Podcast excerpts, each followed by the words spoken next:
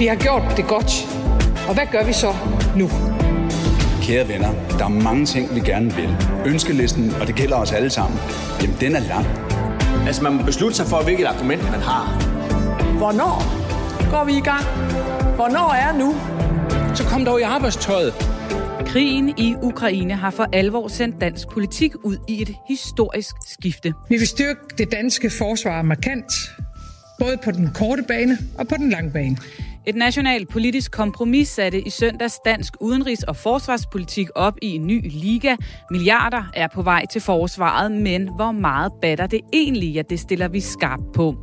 Vi skal også alle sammen snart en tur ud i stemmeboksene. Der skal afholdes en folkeafstemning den 1. juni i år, hvor vi anbefaler danskerne meget klart at afskaffe forsvarsforbeholdet. Men er krigen i Ukraine nu den rette anledning, eller i virkeligheden bare den oplagte lejlighed til at skille os af med vores forsvarsforbehold? Vi inviterer til debat mellem Dansk Folkeparti og Socialdemokratiet om den sag.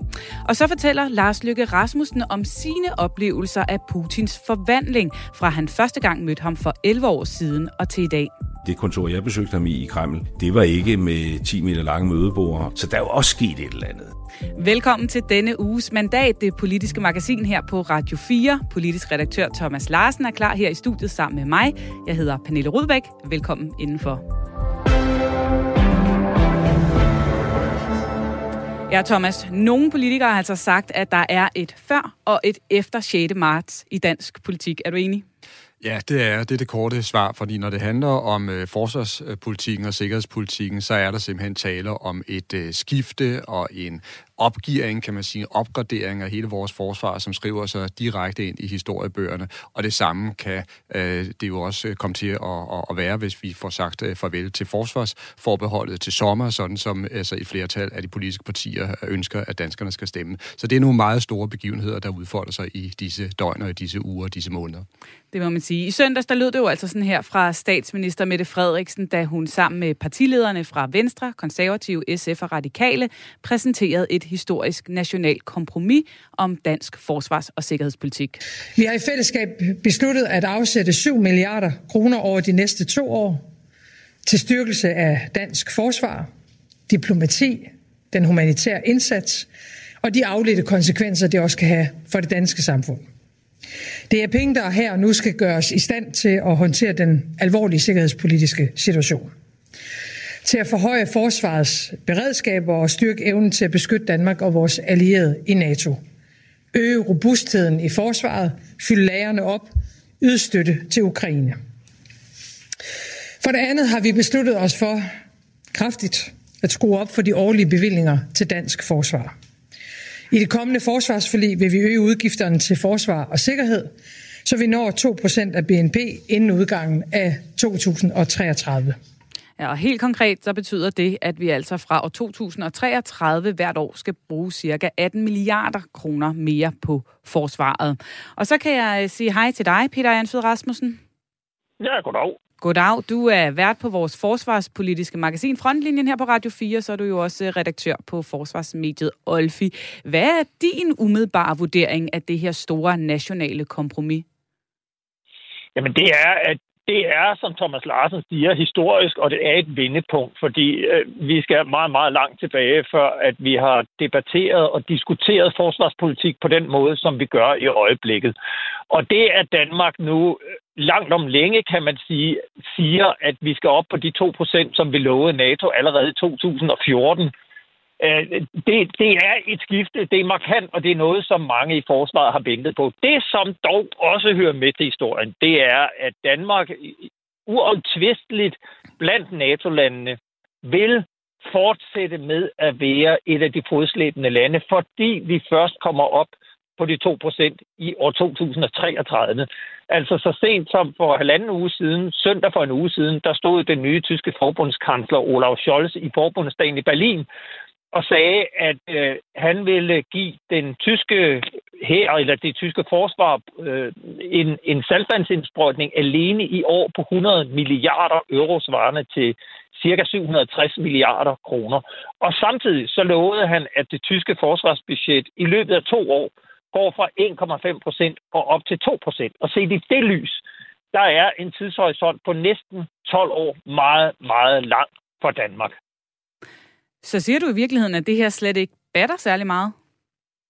Der er ikke tvivl om, det kommer til at batte, men spørgsmålet er, hvornår det kommer til at batte. Fordi de 7 milliarder kroner, som regeringen nu tilfører til området i løbet af de næste 2 år, de bliver meget hurtigt et op. For det første, så går de første 2 milliarder til andet end forsvaret. Det går til udenrigs- og stabiliseringsindsatser og alt det, som vi allerede har brugt på grund af covid-19. Så er der 5 milliarder tilbage, og den første milliard, den går på et underskud, som allerede er oparbejdet. Og så dertil skal man huske, at nu er det jo ikke kun Danmark, der skal ud og købe ammunition og fylde lagerne op. Det skal alle, og det betyder også uomtvisteligt, at priserne på ammunition og alt det, vi gerne skal bruge dem til, de vokser meget kraftigt, og der er nogen, der taler om prisstigninger på op til 50%. Så de 5, eller rettere 4 milliarder, der er tilbage i løbet af de næste 2 år, bliver meget, meget hurtigt et op. Og så taler vi så om de yderligere milliarder, der kommer over de næste 12 år, så vi kommer op på 12%, altså op på 2%. Inden de begynder at få effekt, der kommer der til at gå en del år. Så jeg stiller mig noget tvivlende over for, hvornår vi vil begynde at kunne se en effekt, og mit bedste bud er, at der går en 4, 5, 6 år, før det reelt batter noget. Jeg skal bare lige forstå dig ret, Peter Ansved Rasmussen, fordi der er jo virkelig blevet sagt historisk, og et før og et efter, og vi snakker om en massiv ekstraudgift på 18 millioner kroner årligt. Nu var der rigtig mange tal i det, du lige sagde her, men altså, det her store nationale kompromis, altså, er det ikke historisk? Er det ikke noget, som virkelig kommer til at vende op og ned på dansk forsvarspolitik, eller hvad? Jo, det er der ikke tvivl om. Spørgsmålet er hastigheden. Fordi det, man kan sige, det er, at vi har brugt de sidste 30 år efter murens fald og Sovjetunionens opløsning i 1991 på at spare og høste det, der er blevet kaldt fredsdividenden. Altså, man mente ikke længere, der var brug for et forsvar af Danmark. Det ændrer sig nu, og det kommer til at ændre sig, og dermed får vi et helt nyt forsvar, der igen vil være indrettet mod et territorialt forsvar. Men det, som er status lige nu, er jo, at vi har et forsvar, der er slidt ned til sokkerholderne, der mangler på stort set alt. Altså, vi mangler ammunition, vi mangler personel, vi mangler materiel, vi mangler reservedele, vi mangler alt. Og med det beløb, der er sat af på den korte bane, altså de 7 milliarder over 2 år, der vil vi kunne lukke nogle af hullerne, men vi kan slet ikke lukke de huller, som der er. Og når man så vil tilføre forsvaret på langt set 18 milliarder om kroner, det er altså først fra år 2033, og det er 12 år ude i fremtiden. Og så vil man formentlig lave det, der er en gradvis øgning af forsvarsbudgettet indtil da. Og der tror jeg bare, at man må erkende, at det kommer til at tage mange, mange år, før at forsvaret er tilbage på noget, der ligner normalt. Så dem, der tror, at det sker overnight, de må tro om igen. Helt kort her til sidst, Peter Ansved Rasmussen. Kunne vi have gjort det hurtigere og kommet op på de 2%? Altså, der er jo nogen, der taler for at gøre det, som man øjensynligt er ved at gøre i Tyskland, netop at lave en forsvarsfond, hvor man simpelthen poster pengene ind, og så giver forsvaret mulighed for at styre projektet og ligesom bruge pengene, når der er brug for det. Det, man skal huske med materiel, det er, at man betaler, når man får det. Og ja, det tager tid at bestille materiel, men hvad er det, man skal have? Og der er ingen tvivl om, at der er mange i forsvaret, der gerne havde set, at man fik langt flere penge, langt hurtigere, så man virkelig kunne gøre noget her og nu. Det kommer til at tage mange år. Så vidt den forsvarspolitiske udlægning af den her aftale. Tak for, at du var med, Peter Ansved Rasmussen. Helt tak. Thomas, det er jo lidt nogle andre toner, end det vi har hørt fra Christiansborg, hvor at der jo mest har været rosende toner omkring de her beløb, og hvis der har været kritik, så er det jo mere handlet om, at det måske var for meget.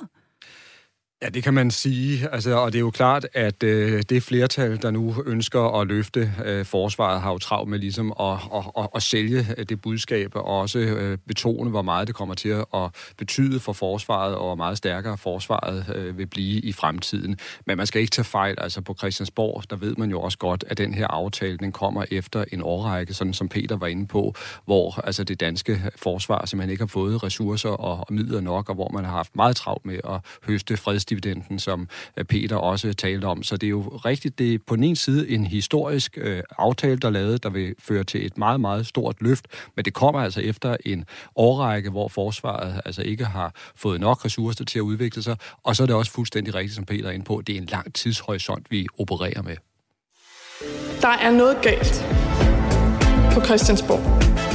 Og der vil jeg bare sige tak for at tage den debat op. Nu skal vi finde den politiske vilje til forandring. En anden ting, som er blevet klart i søndags, det er, at vi alle sammen om lidt under 3 måneder skal tage stilling til noget, som ellers ikke lige lå i kortene for blot en måned siden. Den 1. juni skal vi nemlig stemme om forsvarsforbeholdet. I vores optik hører Danmark hjem i hjertet af Vestens sikkerhedspolitiske samarbejder. I NATO, derfor de 2%. I hjertet af Europa, klar til at bidrage uden et forbehold. Ja, og det her forsvarsforbehold betyder altså, at Danmark i dag ikke deltager i dele af EU's udenrigs- og sikkerhedspolitik, som påvirker forsvarsområdet. For eksempel deltager vi ikke i EU's militære operationer, vi finansierer dem ikke, og vi stiller ikke med soldater og militært isenkram til EU-ledede missioner i konfliktområder.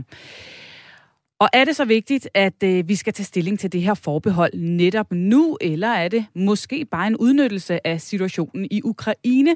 Ja, det skal vi debattere nu. Velkommen til, Jens Joel, EU-ordfører for Socialdemokratiet. Tak for det. Og også velkommen til dig, Søren Espersen, udenrigsordfører for Dansk Folkeparti. Mange tak, tak. Jens Joel, lad mig starte med dig. Du er jo en af dem, der mener, at vi skal afskaffe forsvarsforbeholdet. Hvorfor det?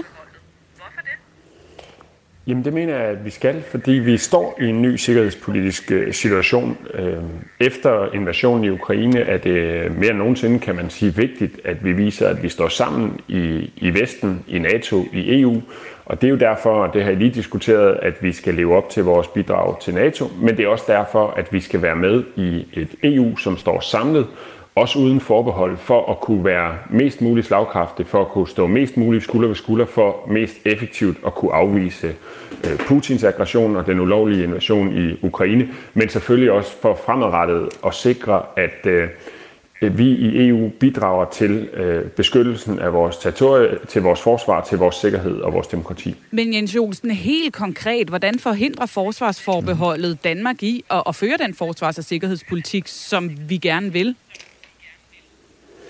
Jamen i virkeligheden tror jeg ikke, at det der er udfordringen, for man kan sige, også hvis vi afskaffer forsvarsforbeholdet, så vil det jo stadigvæk være sådan, at hvert land har veto, og at man kan sige ja eller nej til, om man vil være med i de forskellige missioner. Så når vi synes, det er vigtigt nu at afskaffe forsvarsforbeholdet, så handler det jo om at sende et fuldstændig utvetydigt og klart signal om, at vi står sammen med vores partnere i EU, også på det sikkerhedspolitiske, forsvarspolitiske område. Og det er det, som vi gerne vil ved at afskaffe forsvarsforbeholdet. Så det handler mere om et signal, end det egentlig blokerer for, at vi kan gøre det, vi gerne vil? Nej, det handler jo også om, at vi forventer. Altså, signalet er vigtigt. Det tror jeg, man skal være ærlig omkring, at lige nu har vi brug for, at Europa rykker sammen i bussen, at vi gør det i NATO, at vi gør det i Vesten det hele taget.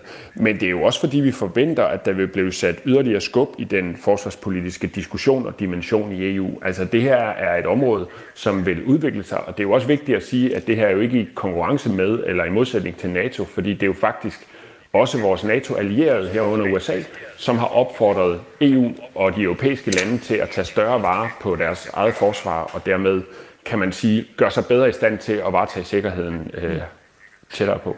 Søren Espersen, lad mig få dig på banen. Du står jo på den anden side og mener, at vi skal beholde vores forsvarsforbehold. Hvorfor mener du ikke, at vi skal have det væk nu? Må jeg ikke lige først sige omkring de 2%, fordi jeg afsluttede den debat. Altså, det er stadigvæk stor undren for mig, at Tyskland kan gøre det på 2 år, men vi skal bruge 12 år. Men det kan Jens Joel så forklare måske senere, hvordan det hænger sammen. Så siger Jens Joel også omkring det her med, at det her det er noget, som udvikler sig. Ja, lige præcis. Det er nemlig noget, der udvikler sig. I øjeblikket er det ikke noget, der tæller noget særligt, men så udvikler det sig som alt andet inden for EU-systemet til noget, som er mere union og som egentlig er udgangspunktet for en statsdannelse. Det er jo det, det drejer sig om. Når man danner en stat, en ny føderal stat, jamen så har man et for stærkt forsvar. Det hører simpelthen med til, hvad det er, der er en stat, og hvad der ikke er. Og jeg savner stadigvæk en forklaring på, hvor vi skal ud i en folkeafstemning nu, til mange millioner kroner, og alt det besvær, der så er, hvis det overhovedet ikke har nogen som helst betydning, men bare sådan et signal. Som men Søren Espersen, kan der ikke være en pointe, at vi lige nu står med en helt ny sikkerhedspolitisk situation i Europa, som gør, at vi skal kunne arbejde meget tættere og hurtigere og bedre sammen rent militært med de andre EU-lande også? Jo, men nu taler vi om en ny situation, men sagen er jo den, at det samme vil for eksempel venstrefolk, konservative folk, også mange socialdemokrater jo have sagt inden da, at nu står vi i en helt ny situation, nu skal vi have. Så kommer Ukraine oveni, som jo er noget, man nu hælder sin hat til, og siger, nu er det meget, meget vigtigt, at vi er med. Og det er jo bare for at finde en eller anden smart måde til at få det her lusket igennem på, som man har prøvet med andre ting, med retsforbeholdet og også med euroen, og hver gang er det gået galt. Og Jens Joel, det skal du have lov til at svare på. Er det her bare en smart måde at luske det her igennem, så vi kan komme af med vores forsvarsforbehold, fordi alle danskere lige nu ved, at der er en ny situation med krigen i Ukraine? Altså man kan vel sige, hvis det er rigtigt, at alle danskere ved det, og det tror jeg sådan set det er, at der er en ny situation, så giver det jo rigtig god mening at spørge danskerne, er I enige med os i, at vi i den her nye sikkerhedspolitiske situation er nødt til at tage bestik af, hvordan vi bedst muligt forsvarer vores frihed og demokrati, hvordan vi bedst muligt svarer tilbage? Og så synes jeg, det er lidt bizarrt at skulle høre fra Søren Espersen og Dansk Folkeparti, som jo ellers plejer at sige, at de er meget glade for folkeafstemninger og meget glade for at spørge danskerne til råds, at i den her situation, selvom det er over 30 år siden, at man har diskuteret det sidst, og vi har en helt ny situation, at så synes man, at det er til besvær og spørge danskerne. Altså, det er jo ikke os, der har bragt Europa i den her nye situation. Det er Putin og alene Putin, der med sin aggressive og ulovlige invasion har skabt den her situation. Det vi gør, det er, at vi siger, i den situation mener vi faktisk, der er behov for europæisk sammenhold. Og det spørger vi så danskerne, om de er enige i. Og det synes jeg da egentlig er et godt princip at spørge om.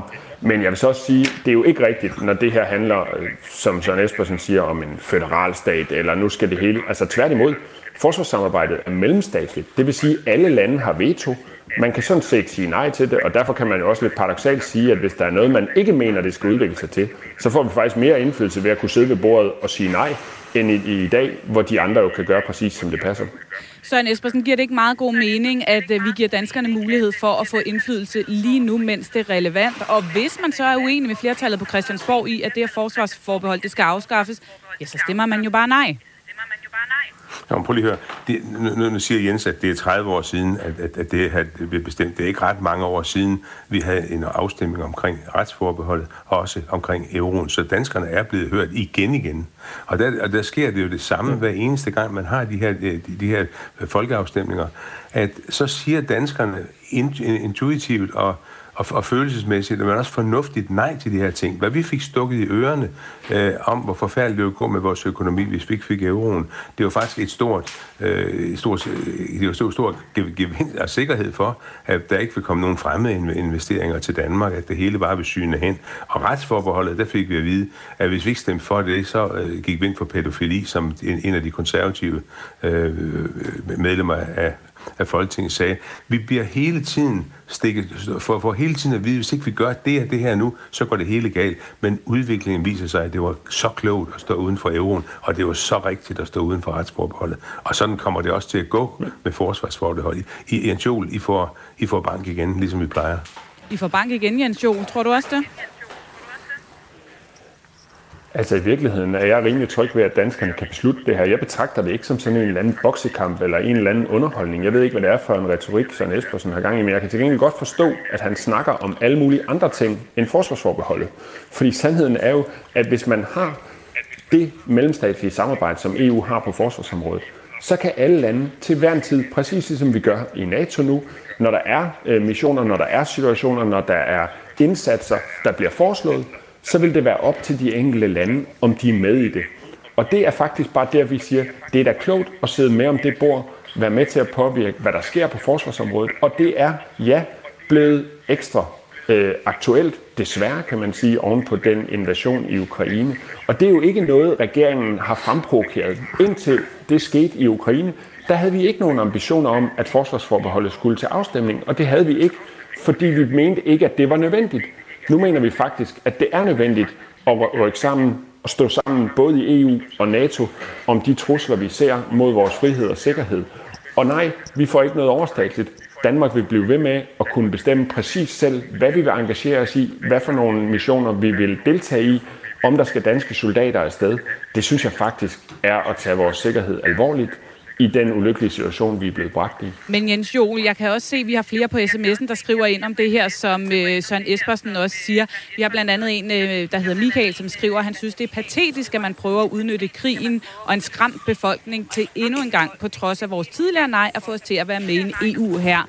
NATO opfylder fint vores behov, skriver han. Er du ikke tryg ved, at i den situation, vi står i nu, der er NATO fuldt ud i stand til at forsvare os og garantere den sikkerhed, vi har brug for, og så kan vi tage stilling til EU på et senere tidspunkt?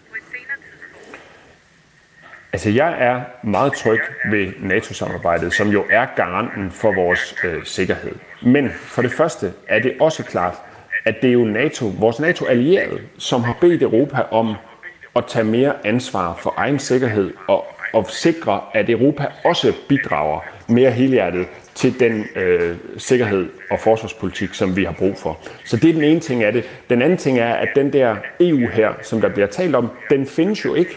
Altså, når der er en NATO-mission, så består den jo af, at forskellige lande har sendt soldater afsted, som samarbejder i en mission. Sådan er det jo også i EU, at man bliver spurgt, er det her noget Danmark vil bidrage til, er det her noget Frankrig vil bidrage til, er det her noget de forskellige lande bidrager til. Og derfor er det ikke en EU her. Det er de nationale kontingenter, om man vil, altså bidrage til, fungerer fuldstændig ligesom i NATO. Så der er ikke noget med at udnytte situationen, og helt ærligt, altså, man indikerer jo lidt, at det er regeringen, der ligesom har skabt en sikkerhedspolitisk situation. Det er Putin og ingen andre, der har forandret vilkårene, og som gør, at vi nu er nødt til at sikre mere sammenhold og mere samarbejde, ikke forbehold i Europa. Søren Espersen, en sidste kommentar til det her. Ja, jeg vil sige, du indledte selv, Jens, med at tale om, at det her det var noget, der ville udvikle sig. Og jeg vil bede dig lige sådan til kort tid, så vil jeg give dig taletid til at forklare, hvad er det så, du ser, at det her samarbejde skal udvikle sig til? Det får du lov til at svare meget kort på, Jens Joel. Jamen, jeg forestiller os jo, at vi også i Europa skal kunne bidrage til sikkerhedspolitik. I øvrigt er det andet end materiel og mænd. Det er jo også cyber. Det er jo også alle mulige andre trusler, som kommer. Og det samarbejde, synes jeg, vi skal være med i. Men jo under den forudsætning, som det er, at det er mellemstatsligt. Og det vil sige, at man kan altid sige nej, hvis der er aktioner, missioner, som man ikke ønsker at deltage i. Godt. Ved I hvad? Vi når ikke mere, men tak fordi I var med i debatten i dag. Jens Joel, EU-ordfører hos Socialdemokratiet, og Søren Espersen, udenrigsordfører for Dansk Folkeparti. Og så tror jeg godt, jeg kan garantere for, at den her debat den kommer til at fortsætte de næste 3 måneder. Der er en på sms'en, der skriver, der er et irriterende ekko på jeres program, og det skal jeg selvfølgelig beklage. Sådan er det nogle gange, når vi de her linjer igennem. Men det burde altså være fikset nu. Og nu skal vi så hæve os lidt op over den sådan konkrete debat og prøve at tegne lidt et billede af, hvordan den her folkeafstemning kommer til at påvirke de næste 3 måneder i dansk politik. Og derfor har vi oprustet her i studiet med endnu en politisk redaktør. Velkommen til, Kasper Dahl. Tusind tak. Politisk redaktør på Avisen Danmark. Altså, vi ser nu 5 partier stå side om side med det her nationale kompromis. Socialdemokratiet, Venstre, Konservative, Radikale Venstre og SF. Ser vi også en ny alliance over midten, som kommer til at samle sig om den forsvarspolitiske dagsorden her de næste 3 måneder frem mod en folkeafstemning? Det tror jeg godt, vi kan forvente, at de her 5 partier, de, når det gælder forsvarsområdet og den aftale, det nationale kompromis, de har indgået, kommer til at stå skulder ved skulder. Spørgsmålet er så, om der er nogen af dem, der kommer til at stikke mere frem end andre. Altså, der er jo ikke nogen tvivl om, at ideen om en afstemning om et EU-forbehold, ligegyldigt om det så var forsvarsforbeholdet eller retsforbeholdet igen, eller euroen eller noget af de andre, unionsborgerskabet, så det er jo ikke en idé, der er vokset i Mette Frederiksens have. Det er primært Jacob Ellemann og Sofie Carsten og så til dels de to andre, Søren Pape og Pia Olsen Dyr, der har været bannerfører for, at det her det var noget, danskerne skulle spørges om. Mette Frederiksen har jo turneret rundt med, at det har været meget svært for hende at finde nogle årsager til, hvorfor vi skulle fjerne de der forbehold tidligere. Nu mener hun jo så selvfølgelig, at vi skal det, når hun har udskrevet en folkeafstemning. Men hun har jo været rejsende i en fortælling om, at al den tid, hun har været minister, der er der på intet tidspunkt nogle af de her forbehold, der har forhindret hende i at deltage i nogle EU-møder, eller hun er heller ikke blevet sendt ud af døren i Bruxelles, fordi vi havde nogle forbehold. Så hun kommer ikke til at... Jeg forventer ikke, hun kommer til at gå sådan fuldstændig helhjertet ind i den her afstemning. Jeg tror, hun kommer til at holde sig en lille bitte smule i baggrunden og se, hvordan det udspiller sig, og så prøve at se, om nogle af de mere ivrige ja-partiledere, de ikke kan drible den her hjem for dem. Men Thomas, vi går jo ind i en tid nu, hvor dansk politik ikke bare skal defineres af rød og blå, men også rigtig meget af ja-partier og nej-partier. Hvordan tror du, at den her folkeafstemning kommer til at påvirke situationen, måske især for de her gamle partier, der nu har samlet sig på midten, og altså også regeringen og Mette Frederiksen? Jamen i en eller anden form, der indgår de jo selvfølgelig i et skæbnefællesskab nu, fordi de alle sammen skal ud og kæmpe på barrikaderne og prøve at få danskerne til at sige, at vi godt kan droppe forsvarsforbeholdet. Det er det, de skal ud og kæmpe for. Men det er jo klart, altså sådan som jeg ser det i hvert fald, at der er nogen, der vil bære et større ansvar end andre, og ikke mindst hvis det går galt. Fordi så vil det simpelthen være Mette Frederiksens nederlag mere, end det vil være nogen andens nederlag. Så på den måde, så mener jeg faktisk, at den her folkeafstemning, den udgør en betydelig risiko for statsministeren. Det tror jeg virkelig, man skal gøre sig klart. Det andet, man skal gøre sig klart, og det har vi i virkeligheden også allerede set en lille generelt prøve på i den her debat, som vi havde lige før, det er, at EU-afstemninger er notorisk utrolig komplekse, utrolig svære at styre, og det er ofte sådan, at den ene part, den der ønsker at få afstemningen, har en meget klar dagsorden, som man tror, man kan vinde på, og pludselig så handler debatten om nogle en hel masse andre svære ting, som er vanskelige at kontrollere. Og min pointe vil være, at selvom man kan sige, at ja-partierne, hvis vi kalder dem det, lige nu står med et ret godt udgangspunkt, og jeg tror også, at mange danskere i udgangspunktet er klar til at følge deres anbefalinger, fordi situationen i Europa er så uhyggelig, så kan tingene altså ændre sig hurtigt. Og vi skal lige huske på, når vi ser tilbage på den moderne, nyere danske historie, at ja-siden har altså bare tabt flere afstemninger gang på gang. Så er det ja-siden, der har mest på spil her? Ja, jeg er fuldstændig enig med Thomas. Altså, Mette Frederiksen har virkelig meget på spil her. Altså, hun kan komme til at få en juli måned, som bliver helt rædselsfuld for hende, hvis hun lægger ud med at få et nej kastet i hovedet af danskerne. Og det er rigtigt, som Thomas siger, altså, at et nej vil klæbe til statsministeren, selvom hun måske ikke har været så engageret i valgkampen. Og senere på måneden i juni, så får hun en minkkommission, der kommer ud med sin rapport. Så det kan gå hen og blive en rigtig, rigtig ubehagelig måned for Mette Frederiksen, og en rigtig ubehagelig indgang til en sommerferie for hende. Så hun har virkelig mange... Der er virkelig mange årsager til, at det er en giftig afstemning for hende. Der er også hele situationen omkring, hvor mange gange kan man genopfinde sig selv som politiker. Altså, hvor mange gange kan man rykke et parti og sig selv på holdninger i løbet af en valgperiode. Der er altså Mette Frederiksen i gang med virkelig at lave nogle kovendinger. Hun startede med at ville være rød, før hun var grøn, og så gik det for 14 dage siden, så var hun lige pludselig stadigvæk meget grøn. Nu er hun så gået fra klimagrøn til kamuflagegrøn. Altså, hun skifter virkelig, virkelig hurtigt i de her tider. Og det er selvfølgelig, fordi omstændighederne er ude i verden, at det kræver, at statsministeren kan flytte sig. Men vælgerne skal også kunne følge med, og det kan godt gå hen og blive et problem på den halvlange bane for Mette Frederiksen, nemlig det her halvandet år, indtil der senest skal være et folketingsvalg. Hvis vi lige skal gøre de her 5 partier færdige, nu har vi snakket om Mette Frederiksen, du nævnte, Kasper Dahl, at Venstre, Sofie Carsten Nielsen fra Radikale, de er nok meget glade for den her afstemning.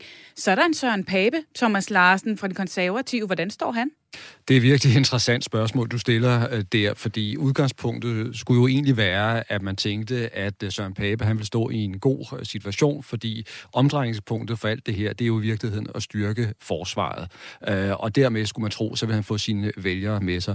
Problemet er bare, at der altså er en del af hans vælgere, de er sådan grundlæggende skeptiske over for, at der kan gives mere kompetence, mere magt til EU. Der er simpelthen nogle kraftige, skal vi sige, borgerlige strøm strømninger, der er imod, at Danmark skal videre ind i EU-systemet. Og jeg kan godt afsløre, at det er simpelthen kommet bag på den konservative top, hvordan også debatten har udviklet sig blandt borgerlige mennesker på de sociale medier, hvor der faktisk er mange, der har taget afstand til, at de konservative nu vil gå ind og anbefale, at forsvarsforbeholdet skal væk. Og vi har jo også set altså deres ungdomsorganisation gå direkte op mod moderpartiet, så det bliver anderledes svært og vanskeligt for Søren Pape det her, end vi troede for få dage siden. Og Søren Pape, jo en mand i dansk politik, der kunne gå på vandet i ganske lang tid, Kasper Dahl. Kan det også blive giftigt for ham? Ja, det kan det sagtens. Altså, den her krig i Ukraine har jo allerede vist sig at være farlig for Søren Pape, fordi vi jo i fredags så, hvordan at de konservative havde et lidt skilt boldøje, da det galt den her særlov for ukrainere, hvor de først valgte at stå uden for aftalen, og så gik der et par timer, så var de lige pludselig for aftalen, men de ville alligevel have nogle ændringsforslag ned i salen, og når de så bliver stemt ned, så vil de stemme for aftalen. Så det bliver sådan et meget, meget, meget mærkeligt forløb, som der også er masser af konservative, der har haft svært ved at se. Så de konservative boldøje skal ligesom lige indstilles korrekt i den kommende periode, hvis det er sådan, Pape, han skal komme uden om det her, hvis vi skal kalde det minefelt, for at blive den der forfærdelige militær retorik. Fordi det kan altså blive ret giftigt for ham. Jeg tror meget gerne, han også vil have overstået den her folkeafstemning og komme videre og prøve at se, om han kan diskutere noget dansk politik igen. Godt, lad os lige prøve at parkere de 5 partier, og så se på dem, der bevæger sig rundt ude på fløjene og råber nej. Kasper Dahl, du har skrevet i en analyse, at Morten Messerschmidt har fået en uventet gave med den her EU-afstemning. Hvad mener du med det? Ja, det tror jeg også er en årsag til, at Mette Frederiksen synes, at det ikke er forfærdeligt godt med den her forsvarsforbeholdsafstemning, fordi det netop kan være med til at gøre, at Morten Messerschmidt kan genrejse sig som en sådan anden fugl fønix. Altså, Messerschmidt blev jo skabt af EU tilbage i 2014, da han høstede næsten 500.000 personlige stemmer ved Europaparlamentsvalget, og nu kan EU være med til at skabe Morten Messerschmidt igen som formand for Dansk Folkeparti.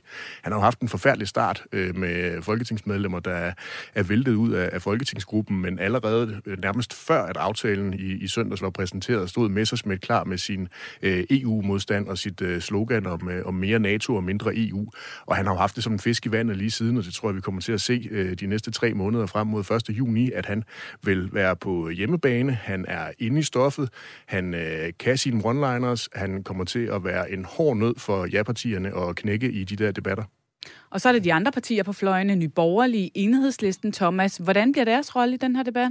Jamen, jeg vil først sige, at jeg er fuldstændig enig med Kasper i, at Morten Messerschmidt, han har fået simpelthen jordens største gave. Han har fået en platform til et comeback, og han vil gøre alt for at udnytte den i kommende tid. Jeg tror egentlig også, at Pernille Vermund og Nye Borgerlige er ret komfortable, altså i forhold til det slag, de skal ind i. De vil slå på, at vi skal netop ikke længere og dybere ind i et EU, som vi ikke rigtig kan stole på, og som har det med at tiltage sig for stor magt osv. osv. Det er den retorik, de vil bruge, og så vil de sige, at vi skulle hellere holde fast i gode gamle NATO og vores stærke samarbejde med amerikanerne, i stedet for at begynde at blande tingene. Det tror jeg er nogle budskaber, som hun har det godt med at komme ud med til befolkningen. Enhedslisten mener jeg faktisk også kan gå hen og få en interessant platform, fordi altså noget af det, som de sådan vil advare mod, det er jo selvfølgelig både det her med at overlade alt for meget magt til EU, men det er i det hele taget også en hvad skal man sige, bekymring for, at vi er i gang med at kører i retning af noget oprustningskapløb, og vi er måske mere i gang med at militarisere Europa på en forkert måde. Der skal man ikke tage fejl. Det er der altså en del SF'er og socialdemokrater, der også vil lytte lidt til. Altså nogle af de vælgere, der normalt stemmer på S og SF. Så Enhedslisten kan godt få en interessant rolle her, og også kan man sige, altså appellere til den EU-modstand, der ligger i befolkningen. Nu skal vi jo godt nok til stemmeurnerne her om 3 måneder. Den her debat kommer til at køre, men der sker jo også en masse andet på det forsvarspolitiske område, Kasper Dahl. Jeg kommer bare til at tænke på, hvor meget kommer den her debat overhovedet til at få lov at fylde med alt det andet, der også sker ude i verden og på Christiansborg? Altså, den skal jo nok komme til at fylde en del, men som vi har set i løbet af de sidste 3 uger, så kan det jo gå rigtig hurtigt. Vi kan jo håbe og krydse fingre for, at krigen i Ukraine snart kommer til sin ende, og så er spørgsmålet jo, om man kan holde gang i en diskussion om et EU-forsvarsforbehold, som debatten mellem Jens Joel og Søren Espersen jo også viste godt kan gå hen og blive en kende teknisk, fordi det er altså svært for ja-partierne at konkret fortælle, hvad er det, Danmark er forhindret i, ved at vi har det her forbehold. Så alt efter efter, hvordan verden den udvikler sig, så kan det gå hen og blive noget, som er super aktuelt 1. juni, og det kan også være noget, som vi allerede har glemt, og vi er kommet videre, og at vi er i gang med at diskutere velfærd og ældrepleje og daginstitutioner og så videre til den tid. Og vil det så være til fordel for ja- eller nej-partierne, Thomas, hvis den fiser lidt ud igen? Jamen, jeg må sige helt generelt, Pernille, det kan godt være, at jeg er sådan lidt overforsigtig her. Altså, jeg synes bare, at de sidste uger har vist, at man skal passe på med bare at prøve at spå om, hvad næste dag fører til, fordi det er så store kræfter, der er sluppet løs, og det er så voldsomme skift, vi er vidne til. Fordi noget af det, der jo rent faktisk også desværre kan komme til at ske i den kommende tid, det er pludselig, at vi kommer til at have en helt anden debat om økonomien, om dansk økonomi. Nu har vi snakket om overophedning, altså frygten for overophedning, mangel på arbejdskraft, og vi har haft en økonomi, der bare har braget afsted. Men det vi jo er vidne til lige præcis i disse døgn, det er jo også flere og flere økonomer, der begynder at tale om frygten for simpelthen altså et slag mod europæisk og dansk økonomi, og måske risikoen for stagnation og recession. Der er bare noget i de her ja- og nej-kampagner, synes jeg, som sådan helt grundlæggende ligegyldigt, hvad der sker ude i den store verden. Hvis vi bare kun kigger på dem, så er der en tendens til, at nej-kampagnerne har mere energi i sig. De mener det mere, virker det til, når man oplever dem i debatterne, og det tror jeg noget, danskerne kan opleve, hvad enten det så er i radioen, tv eller ude i forsamlingshusene, man mærker dem. Og det vil man også opleve, selvom der stadigvæk er krig, eller der ikke er krig på det tidspunkt, hvor vi skal til stemmeboksen. Nej-kampagnerne buller derudad, og ja, maskinerne skal virkelig op i gear, hvis de vil have det her igennem, også selvom at det burde give sådan logisk mening for dem i hvert fald. Vi må se, om de kommer op i gear. Jeg har 3 måneder at løbe på foreløbig. Tak for besøget, Kasper Dahl. Velbekomme. Politisk redaktør på Avisen Danmark. Ugens mandat her på Radio 4 er i fuld gang. I studiet står som altid politisk redaktør Thomas Larsen, og mit navn er Pernille Rødbeck. Og Thomas, debatten om forsvarsforbeholdet kører altså også derudad på Facebook. Der er både dem, der mener, at vi skal af med forbeholdet, altså ja-sigerne, men jeg bliver også nødt til at sige, Thomas, at det altså er nej-sigerne, der lige nu fylder mest i debatten, i hvert fald på vores Facebook. Iben Wigman skriver nej, nej, og er der nej? Vi har svaret på det spørgsmål 2 gange. Hvorfor kan man politisk ikke acceptere en demokratisk beslutning? Og Martin Wohlert mener lidt det samme. Han skriver, nej, det er direkte klamt og afskyeligt at bruge krigen i Ukraine til at prøve at narre folk til at stemme om noget, som ikke er relevant. Det er fucking 3. gang, vi skal stemme om de forbehold, men politikerne vil åbenbart ikke acceptere demokratiet, når det går dem imod. Altså, vi var allerede lidt inde på det, men det er jo tydeligvis spørgsmål og en debat, som kan vække nogle følelser. Ja, det er det i den grad, og det er jo også interessant at høre de her budskaber, der kommer fra nogle af lytterne, for det viser jo også, at debatten allerede er ved at udvide sig og, kan man sige, altså vokse.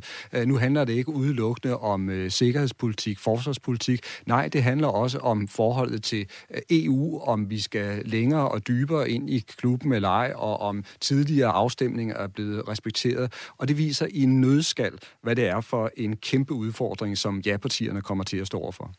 Og vi har også fået en besked på vores sms. Jesper, han skriver, jeg føler, vi bliver gjort til grin som danskere at skulle stemme om forsvarsforbeholdet, når man flere gange bare har lavet en særlov uden om vores forbehold. Så virker det lidt spild af tid og penge. Masser af meninger og input. Tusind tak for dem alle sammen. Og husk, at du som altid også er velkommen til at sende en sms. Du kan starte med R4 og så sende den afsted til 1424. For mig skal der bare lyde et ønske om at række hånden frem. Så venner, vi har meget, vi kan løse sammen. I politiske symboler og i kommunikationsstrategier frem for reelt indhold. Nu skal det handle om manden i centrum af hele den skelsættende konflikt, vi befinder os i, nemlig Vladimir Putin. For hvad foregår der egentlig i Putins hoved, og hvad er det for en forvandling, han har været igennem de seneste år? En af de politikere herhjemme, der måske er tættest på at kunne give os et indtryk af lige præcis det, ja, det er tidligere statsminister Lars Løkke Rasmussen. Han har mødt ham, ifølge eget udsagn, op mod 10 gange, 3 gange mere intensivt, og blandt andet kunne man på Facebook for nylig læse, hvordan de 2 statsledere i 2011 drak øl sammen på Færgekroen i Tivoli. Så hvilket indtryk har Lars Løkke Rasmussen egentlig af Putin? Ja, det spurgte jeg ham om, da jeg mødte ham på Christiansborg i går.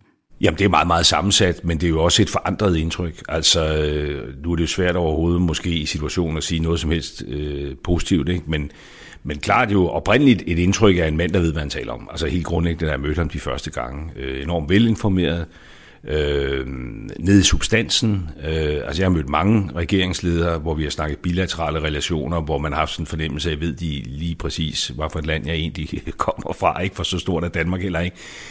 Og der har jeg haft et indtryk af sådan en top-tunet politiker, der godt vidste meget om Danmark.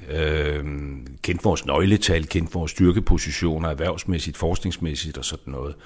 Så det er klart et indtryk, jeg har. Jeg har også et indtryk set sig udefra af en arbejdshest. Altså, nu har han siddet spidsen de facto for Rusland i mere end 20 år. Han havde Medvedev som præsident en periode, indtil han fik lavet forfatningen om, så han kunne blive det igen.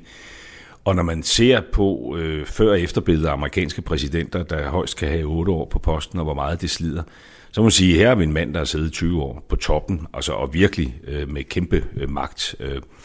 Så det er en del af mit indtryk. Men det er jo også klart et indtryk af en forvandlet Putin, altså, fordi de første gange, jeg mødte ham, der stod det jo på samarbejde, altså ikke bare mellem Danmark og Rusland, men mellem Europa og Rusland. Der var sådan en åbenhed. Der var også, uden at han på nogen måde er sådan et vindende eller lattermildt menneske, så var der en åben tone.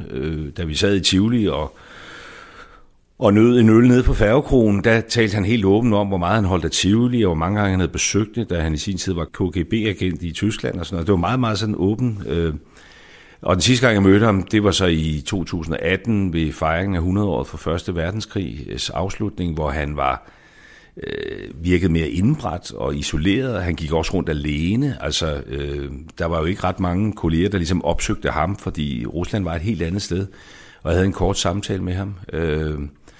Og der synes jeg, at det bekræfter sådan et billede af at have været noget mere åben og lidt mere omfavnende til at være altså indadvendt og indlukket. Og det er jo også, hvis man ser på det mere en politisk sammenhæng, den udvikling, Rusland har undergået, ikke?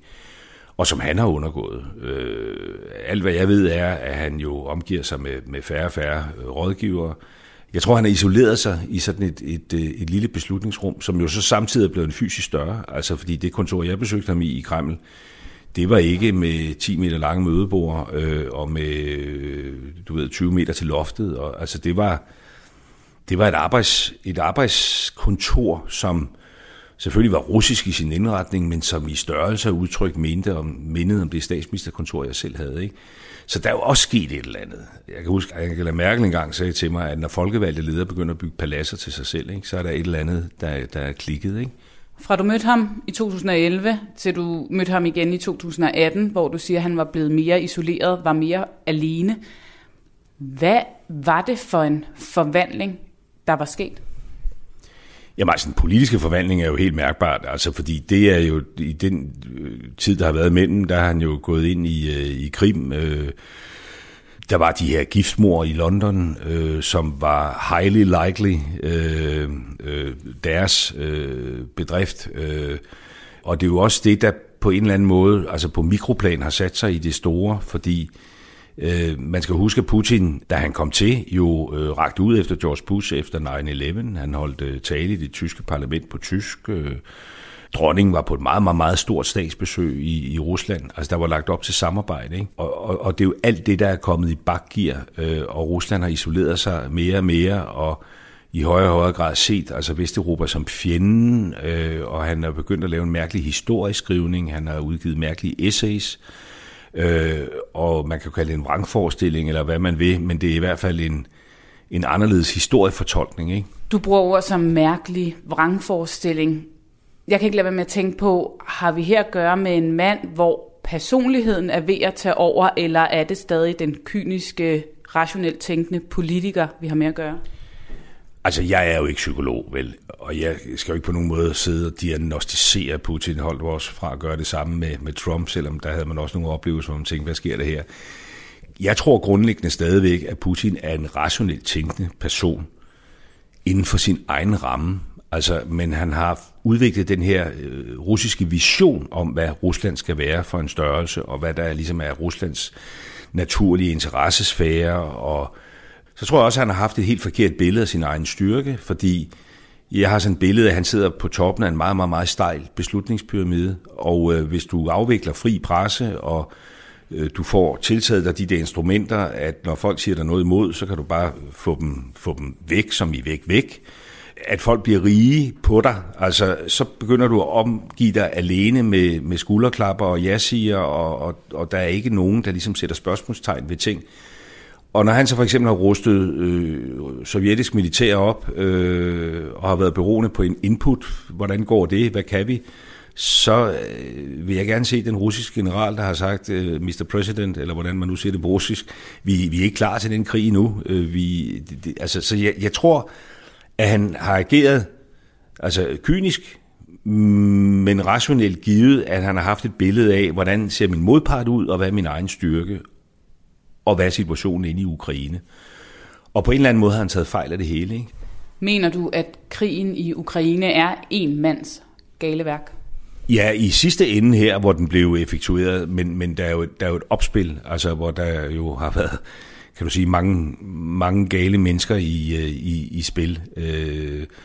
Men det er jo ham, altså fordi han har jo koncentreret al magten hos ham selv. Det er jo ham, der har truffet den beslutning, og der findes jo de film derude, blandt andet med hans nationale sikkerhedsrådgiver, på det tidspunkt, hvor han søger rådgivning, og de lægger det ud åbent på den her anerkendelse af de her to østlige republikker og hele invasionen, hvor man jo uden heller at være psykolog helt tydeligt kan se en rådgiver, der bare bliver møflet på plads, ikke? Som i virkeligheden starter med at argumentere for, at man skal forfølge det diplomatiske spor lidt endnu, men som ender med at sige altså ja til, at nu laver vi en invasion. Ikke? Så ingen Putin, ingen krig? Ingen Putin, ingen krig, og det er jo en måde, krigen kunne slutte på. Jeg er ikke så håbefuld på det, men det er klart, at det, at der kommer så hårde sanktioner, og at vi nu for første gang altså rigtig effektivt også går efter alle de oligarker, der er blevet mega rige på det her, det kan selvfølgelig gøre, at der kan være andre folk, som potentielt også har noget magt, som tænker, at det her det bliver for høj en pris at betale også for mig, og at det kunne starte et eller andet. Altså, men jeg er ikke særlig håbefuld på det. Alligevel har du sagt, at du mener, at den her krig bliver Putins endeligt. Hvad mener du så med det, hvis du ikke tror, at han lige forsvinder? Jamen, jeg tror, det bliver inde på Putin fordi det er meget, meget svært at se, at den her krig kan føres til enden på en måde, hvor det gavner Rusland.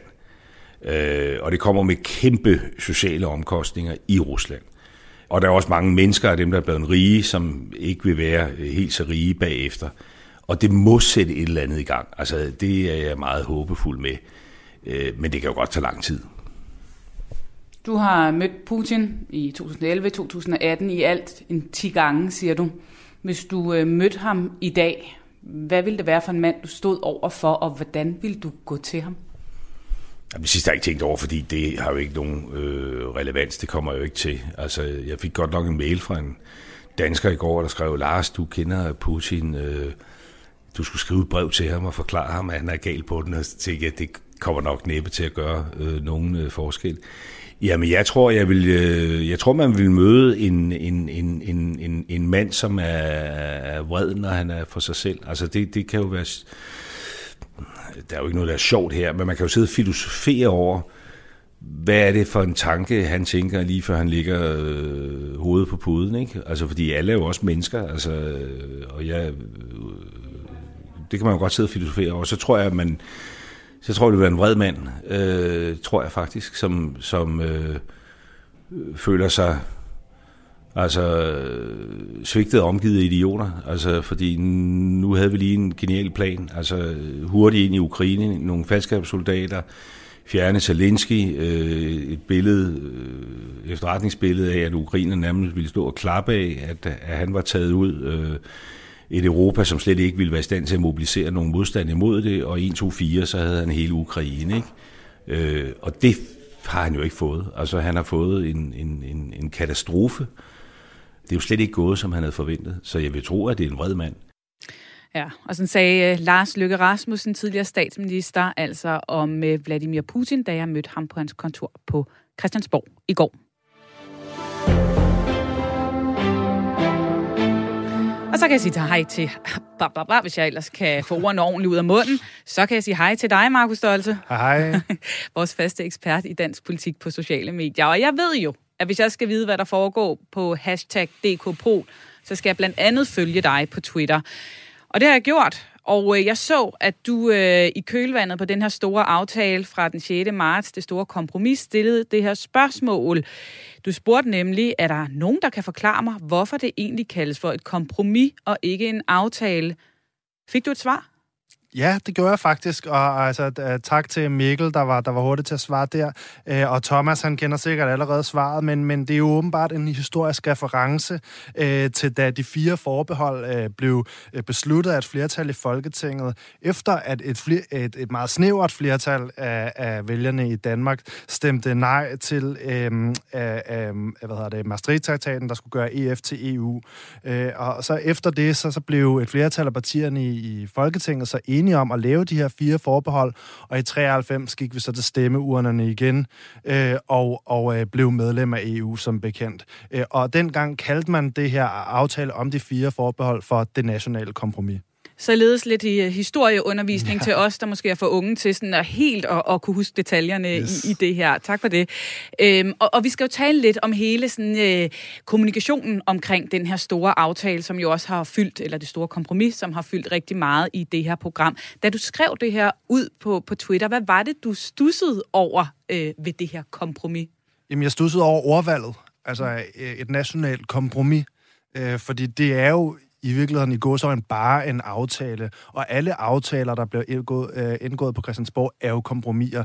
Der er aldrig nogen parter, der får alt, hvad de peger på i de aftaler, der bliver lavet. Og derfor så undrer jeg mig over ordvalget, men da jeg så fandt ud af forklaringen bag navnet, så begyndte det at give rigtig god mening, og jeg synes, det passede rigtig godt sammen med den måde, der ellers blev kommunikeret om aftalen på sociale medier. Jeg satte lidt flere ord på det. Hvordan er den her aftale, det her kompromis, blevet rullet ud på de sociale medier?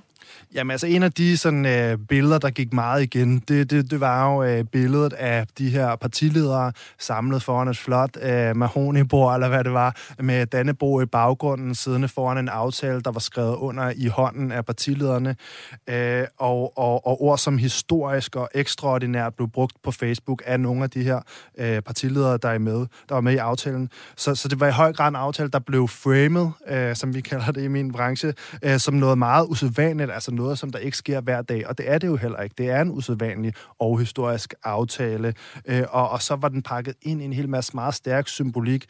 For eksempel kender mange måske billeder fra USA, når præsidenterne derover underskriver lov, så sidder de altid i det ovale værelse foran Stars and Stripes og skriver under med en masse folk, der kigger med. Så det var noget af den her symbolik, som jeg i hvert fald så, at der blev drejet. Og så i den anden grøft, så var der jo for eksempel en del mindre begejstring og spore hos for eksempel Morten Messerschmidt fra Dansk Folkeparti, der kort tid efter indgåelsen af aftalen var ude og dele en Facebook-begivenhed, som hedder Jeg stemmer nej til mere EU onsdag den 1. juni.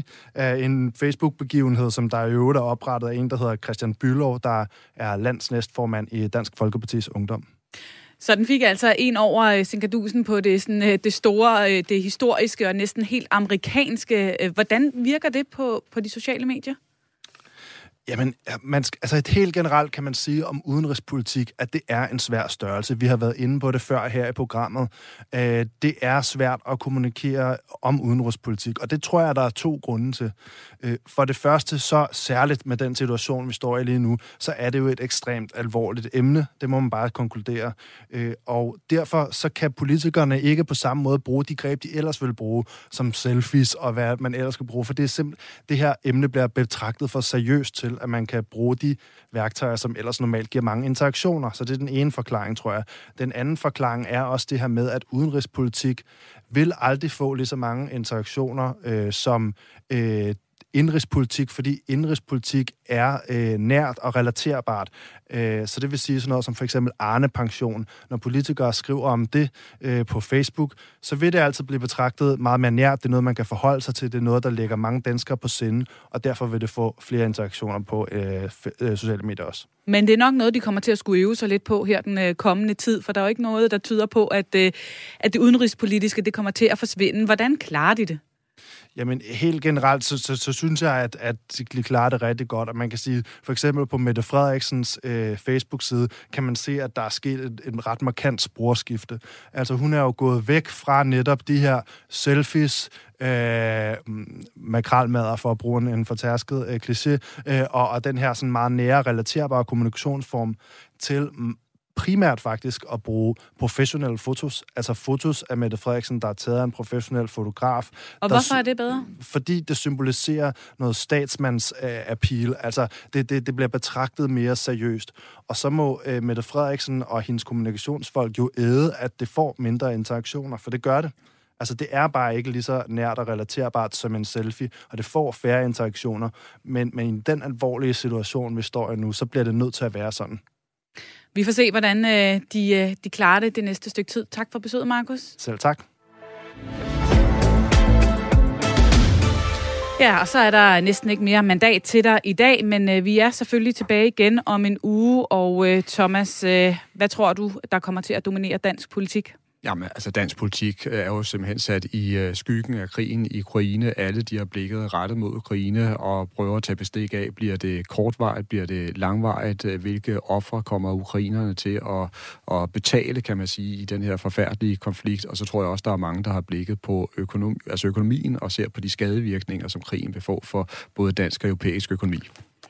Vi skal i hvert fald til at runde af nu. Tusind tak, fordi du lyttede med. Vi lyttes ved.